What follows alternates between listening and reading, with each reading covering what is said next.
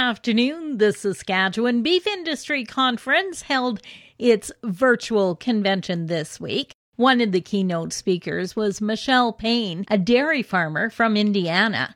She talked about taking food bullying by the horns when you think about what food bullying is, it basically operates from a point of privilege. People who may have too much time, too much money, want to build their followers. It preys on people's fear. It preys on the misinformation. It preys on the confusion. It preys on the disconnect that they have from what we do on a daily basis.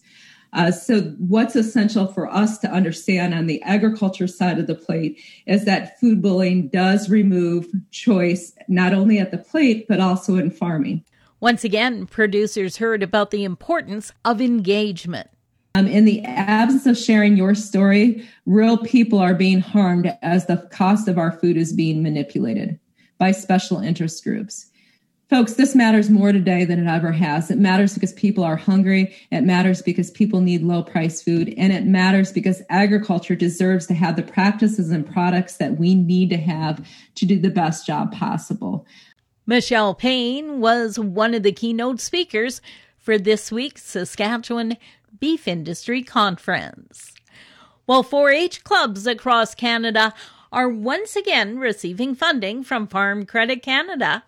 The FCC 4 H Club Fund will provide $100,000 to 203 4 H clubs, districts, and regions across the country. Shannon Benner is CEO of 4-H Canada. We're fortunate that, you know, FCC understands the importance of providing opportunities for young people, and uh, we were able to do that throughout 2020. It meant a lot of clubs had to pivot and uh, those leaders had to you know engage young people online and do virtual things in some cases or in some places they were able to do um, still continue to meet in person at times. But uh, you know this support has been immense. Fcc supports 4-h club initiatives each year by awarding up to $500 per club towards developing existing programs, covering costs associated with local events and exchanges, supporting volunteers,